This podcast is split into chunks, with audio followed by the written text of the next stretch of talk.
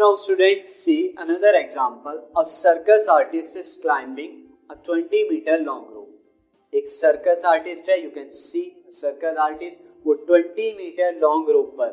ये रोप है स्टूडेंट जो कि कितनी है? 20 मीटर तो you can see this is a 20 metre long rope now student इस पर क्लाइंब कर रहा है which is tightly stretch and tight from the top of the vertical pole यानी इस पोल के टॉप से। दिस इज़ अ पोल इस पोल के टॉप से और ग्राउंड के पर किसी पॉइंट से स्ट्रेच हुई हुई है। Find the height of the pole हमें हाइट निकालनी है इस पोल की। If the angle made by the rope with the ground level is 30 degree यानी उस रोप का और जो ग्राउंड लेवल का जो एंगल है वो 30 डिग्री यानी यहाँ पे angle of elevation again student you can see इस 30 डिग्री ये अगर आपका एंगल है तो उसके अकॉर्डिंग यहाँ सिचुएशन में ये आपका नीचे वाला ये बेस होगा again, this is perpendicular and this will be the hypotenuse h तो यहाँ पे आपको हाइपोटनियस की वैल्यू दी हुई है और आपको परपेंडिकुलर की वैल्यू निकालनी है। यानी परपेंडिकुलर हाइपोटनियस को इन्वॉल्व करना है तो आप साइन ले सकते हैं। Sine will be perpendicular upon hypotenuse तो देखिए इस क्वेश्चन को हम कैसे सॉल्व करेंगे। तो सबसे पहले तो इस सिचुएशन को हम क्या करेंगे? ट्रायंगल के अंदर आप ट्रांसफॉर्म करेंगे।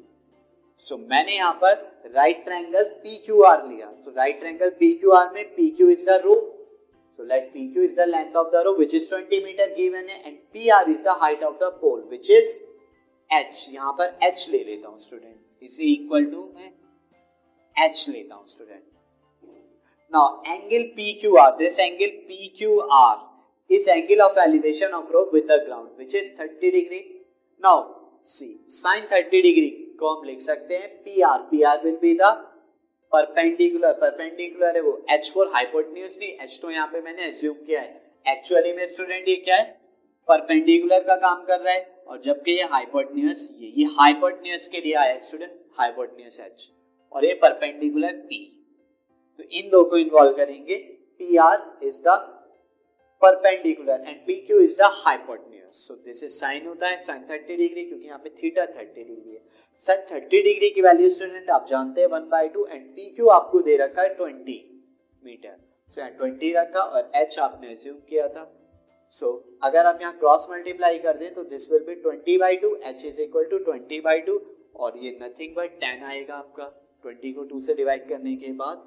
So you can write height of the pole H is equal to 10 metre. यानी उस पोल की हाइट कितनी है? टेन मीटर तो इस तरीके से आपने स्टूडेंट इस क्वेश्चन को कर लिया। अब हम एक और एग्ज़ाम्पल करेंगे, जहाँ पर हम एंगल ऑफ़ डिप्रेशन को इन्वॉल्व करेंगे।